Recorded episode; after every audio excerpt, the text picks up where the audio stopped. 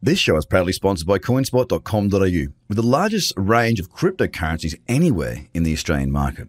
With an updated verification process, you can now be verified using only your driver's license or passport within seconds. You can instantly deposit funds and instantly start buying and selling your favorite cryptocurrencies in under five minutes. CoinSpot are giving away $10 worth of free Bitcoin for each verified user once they make their first deposit. Just go to coinspot.com.au forward slash BTC123. Trader, trade, trader, crypto podcast. podcast. This is the Trader Cobb Crypto Podcast. Hello, everybody, and welcome to the Trader Cobb Crypto Show. Today's guest, Angus Morrison, is uh, a chartered accountant for crypto accounts here in Australia. Now, look, we do have an international audience here, but a lot of audience are based in Australia. So I thought it'd be very interesting to get somebody on who can actually talk to us about the tax element uh, of ourselves in the crypto space. So it's great having you, Angus. Thanks so much for uh, spending your time with us. No worries, Craig. Thanks for having me. Excellent. So, um, listen, I mean, this must be quite fascinating for you. It's, it's, fascinating for all of us involved in the space, and the tax side of it has been a bit of a head scratcher for um, for many of us in the community for quite a while. What's um, you know, your background? You want to tell us how you got into being a crypto accountant? Yeah, sure, Craig. Yeah, um, I was running an accounting practice, and which I'm still running, obviously, um, with just standard tax work, and um, a couple of friends. Um, Mick and Alec. Hopefully they'll be listening. So um, they got me into it, and um, yeah, so I started um, learning about Bitcoin from them, and um, yeah, just researched a lot about Bitcoin and became maybe a little bit too fascinated by Bitcoin, um, and yeah, and it just went from there. So, um, I mean, one of the things that, that, that is really interesting, we had a, a, brief conversation leading up to this interview to make sure I understand what I need to about you. And it seems to me that, I mean, A, there's a lot of confusion out there at the moment. A lot of people, everywhere I go, I have people asking me, what do we do about tax? What do we do about tax? And you know, the only thing I can say is speak to your accountant. That, that is really all I can say. Um, so you're probably going to have a, quite a captive audience here. What do you think are the most important things that people need to understand about crypto um, their taxes and how they position themselves? The key thing initially is to understand whether you're an investor or a trader from the ATO's perspective, because um, though, or, or if you're a trader, you get taxed on all your gains and you can claim your losses against other income, providing you meet certain tests. Whereas if you're an investor, you can only claim your losses against other capital gains. And if you hold a coin for more than 12 months, you get 50% off your capital gains tax. So it's really important to understand because just that distinction will depend on how you have to treat your uh, crypto for tax purposes. Absolutely. I mean, it's um, the, I guess the differentiation that I that I'm interested in, uh, and I'm sure that many that are listening will be interested in the same. Is that I mean, it's easy for me to say, look, I, I bought, let's say I bought Bitcoin um, and I've held Bitcoin for two months and I've sold that. Now, that for many people, uh, especially in this space, they might not look at that as an investment.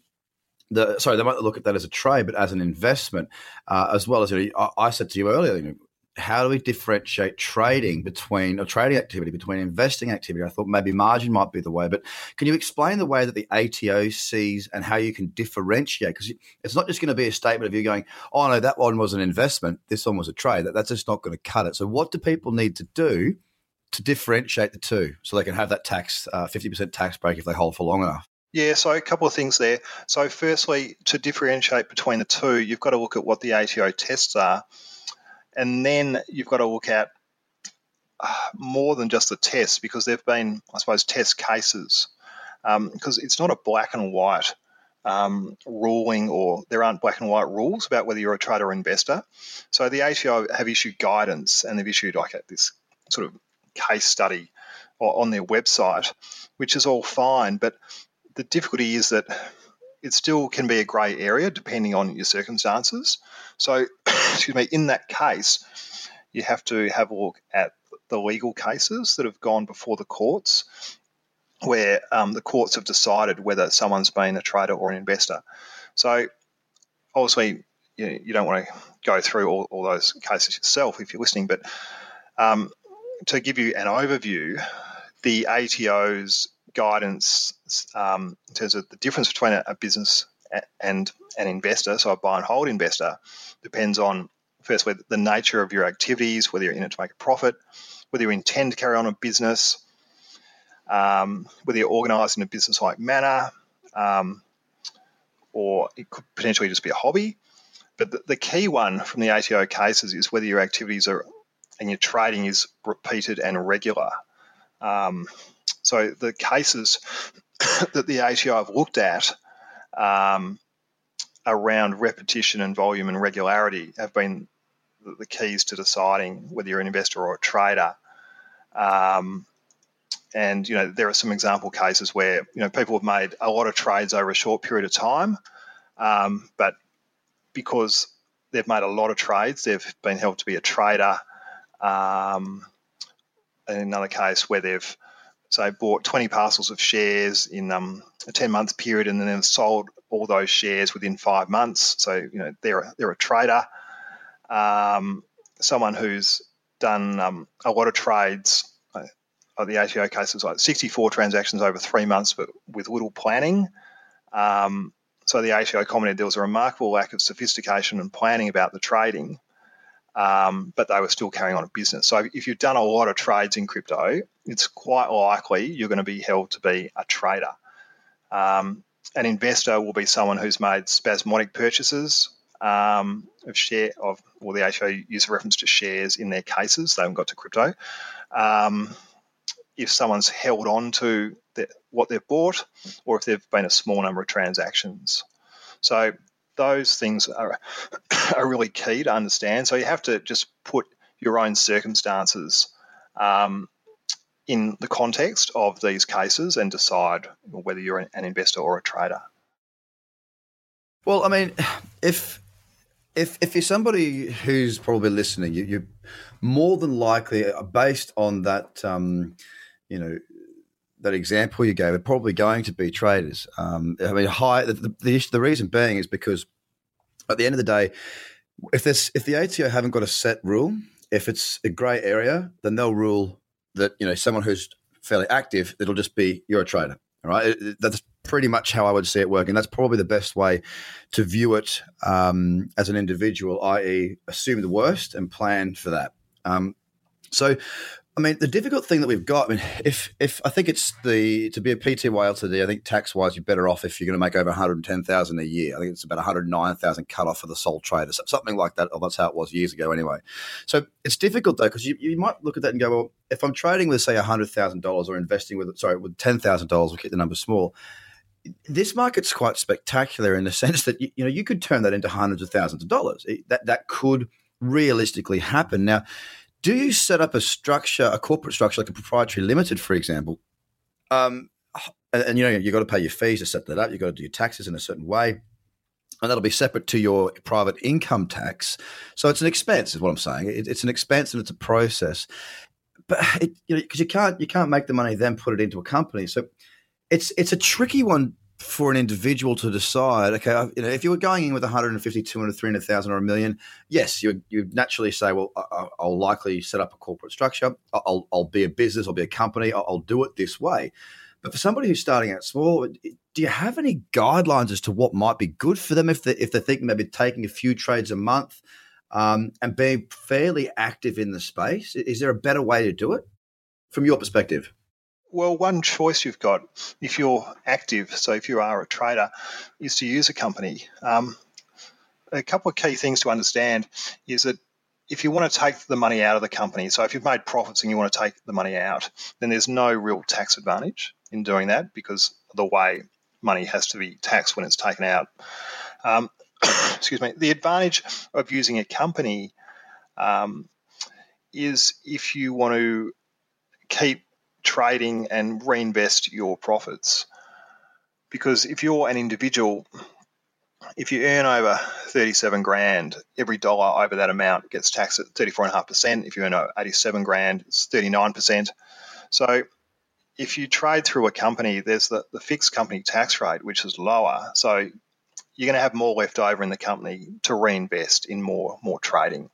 Um, but if you take that money out of the company, there's no tax advantage. So if you're in a situation where, like, let's say you, you're working and you're doing crypto trading on the side, if you don't need access to that money, then having a company can save you tax. Um, so that can be something worth looking at. Obviously, there are the cost of setting up and running a company. You know, the setup costs you know around a grand or whatever it is, and you know depending on the charge and so on. So it's going to cost you money to run a company. But if you're doing like a high volume of transactions and you want to make good money and you don't need access to that money straight away, then a company can definitely save you tax. Here's something I'm um, very interested in, in, in this space is that you know if I if I buy and sell shares, when I sell AMP, um, and this is just a bit of curiosity from my point of view. If I sell my AMP shares back to Australian dollars, that's deemed a you know a taxable item. I understand that because it's coming back into Australian dollars, which the Australian government uh, sees as you know a, a recognised currency. Get it? Now, with crypto to crypto, because what they're saying now is if I sell my Ethereum and move it back to Bitcoin, they're saying that's also a taxable event. Does that mean that the Australian government is now suggesting that Bitcoin is actually a relevant currency and Ethereum and anything else that we trade with? Well, I don't know if you can say that it means the government's saying it's a currency. It's just saying it's an asset, and they're saying whenever you um, buy and sell assets, there there are tax implications. Okay. All right. So, okay. So that's a different differentiation. I understand that now more so. So the difficult thing that we've got is, well, I'm going to throw it this far as to say the difficult thing the ATO's got is do they have the manpower to actually govern this properly? I mean, realistically, they asked a number of questions um, to the general public about how we should do things and looking for feedback. Now, I can't imagine that too many in the community said, "Oh, do it crypto to crypto." As a matter of fact, I know that many, most, I saw nobody mention that. They said, "Bring it back to Australian dollars." Now, I can understand that, you know, eventually the you know selling from one asset to another uh, is it's a taxable income. Sorry, a taxable item. I, I understand that. I totally do. But you've got to start somewhere. Are they biting off more than they can chew? I mean, look, the, th- the problem we've got is that there's Binance coin you can sell into, there's Bitcoin, there's Ethereum, there's Dollar Tether, there's other platforms you can go Huobi coin. You, there's so how are they like realistically ATO? Have you just put yourself in the middle of the biggest shitstorm you've ever had because you can't keep up?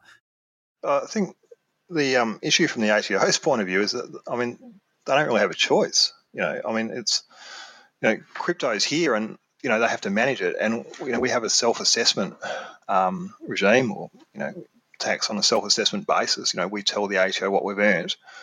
Um, so there's there's not that much they can do, you know, in terms of, um, you know, work with their existing structures. Yeah, I, I, just thought that it might have made it a little bit made it a little bit easy for them to, rather than jumping in two feet first, um, just going for the when it comes back to Australia. Because look, realistically, we don't, you know, if, if you hold Bitcoin, most people in the community, for example, are not spending that. There's not that many areas where you can actually go and pay like with currency. It would have just seemed a little bit more maybe user friendly, acceptable to dip the toes in the water with when you do sell it back to Australian dollars. Therefore, it is a taxable event. Look, they've done what they've done, and they're not going to change it for, for, for love nor money. I can't imagine. That being said, I, I just feel like it's, it's it's going to be it, it, it's going to be pretty hard for them to be able to monitor this properly. Yeah, absolutely, no doubt. Yeah, it's um, it's something that all you know governments around the world will be you know scratching their heads over, and you know that's why there's a lot of commentary about regulation. Um, yeah, it's one of the, you know it's one of the big fears about people who are into crypto that it's going to be um, regulated away, and one of the key reasons is because you know, there are concerns over people using it and not paying tax, and you know, the government's tax base being eroded. So, I mean, yeah, the government's. I mean, as I said, all, all around the world, you know, governments are will be trying to make sure that they don't lose money. And I think it's probably more an issue if people are transacting with crypto through, you know, business dealings and that sort of thing, because they could potentially lose the GST and and then the tax on profits. I mean, well, people are trading, I mean, they do stand to lose some, but quite a few people made losses. So there might be some, you know, big re- Yeah, that's right. There might be some big refunds coming, you know, crypto traders' way. Well, the, the, the interesting thing is that um, you know I, want everybody to be aware that you know tax. I, I'm I'm all for paying tax. I, have never had an issue with it. People have asked me all the time, well, you know, I might move to Puerto Rico, I might move to here. It's like why? So you so you don't pay some tax? It's like we live in the one of the best places in the world. There's a reason that we live in one of the best places in the world because you know we do have tax to pay, and just because you've got lots of money doesn't mean that you still shouldn't pay it down to the little guy that needs the help. And if you haven't got a lot of money, the tax is there to help you for that. There's so many reasons why tax is there and should be paid. The the the fear of paying tax it's it, it, that's not the issue. For me it's the the lack well from what i see from people coming to me anyway it's the lack of people's understanding uh, and you know having somebody like you especially in australia to help everybody with that it's, it's a really big step in the right direction because at the end of the day we do need to pay our taxes if you want to be clear on what the rulings are, we need to be speaking with a professional in the space that can help us. Um, you know, being in business, it's it's not about doing everything yourself. You've got to outsource a huge amount of things to people, and you know, most people, if they are in business, at an absolute minimum, they'll have a solicitor and they'll have an accountant. They're the first two people most businesses will have to have because they're setting their businesses up in a certain way. It doesn't really change here in crypto, guys. It's really, really, really important to uh, understand the uh, the implications of you uh, your trading and investing. And Angus is somebody that can help. Is there anything? I mean, where, where do people find more about you, mate? How, how do we get more information from you? Um, yeah, the website's cryptoaccounts.com.au. Um, and yeah, email angus at cryptoaccounts.com.au. I'm in Melbourne, so if you want to pop in, more than happy. Um, yeah, so send an email if you know got any initial queries. Happy to help. Um, yeah, and go from there. Mate, I mean, you must be pretty busy at the moment. Yeah, I am actually. but a lot of um, a lot of spreadsheets from um, exchanges that people are sending in and going, okay, well, let's work out the tax on this. So yeah, it's a bit. Uh, you know, it's it's challenging working working it all out and all that, but you know, it's all it's all fine. That's one of the things about being at the forefront of a new industry, mate. And um, you are there, we are there. We're all trying to work it out together. The good thing is that we are all trying to work it out. Um, so, look, I, I, really appreciate having you on the show, mate. It's uh, to give us a little bit of understanding. Hopefully, for a lot of the listeners, you'll understand a little bit more about it now. And for those of you that are still left scratching your head a little bit or want a bit of help, please make sure you do reach out to Angus. Um, it's Angus Morrison of Crypto Accounts, cryptoaccounts.com.au to get more information and to have a chat with the man himself. So thank you so much for being on the show today, Angus. I really appreciate time and I hope that uh, you don't get too bombarded with uh, everybody from the show. Thanks, Craig. Thanks for having me. Thanks so much for your time, Angus. Bye for now. The Trader Cobb Crypto Podcast. Check out tradercobb.com because experience matters.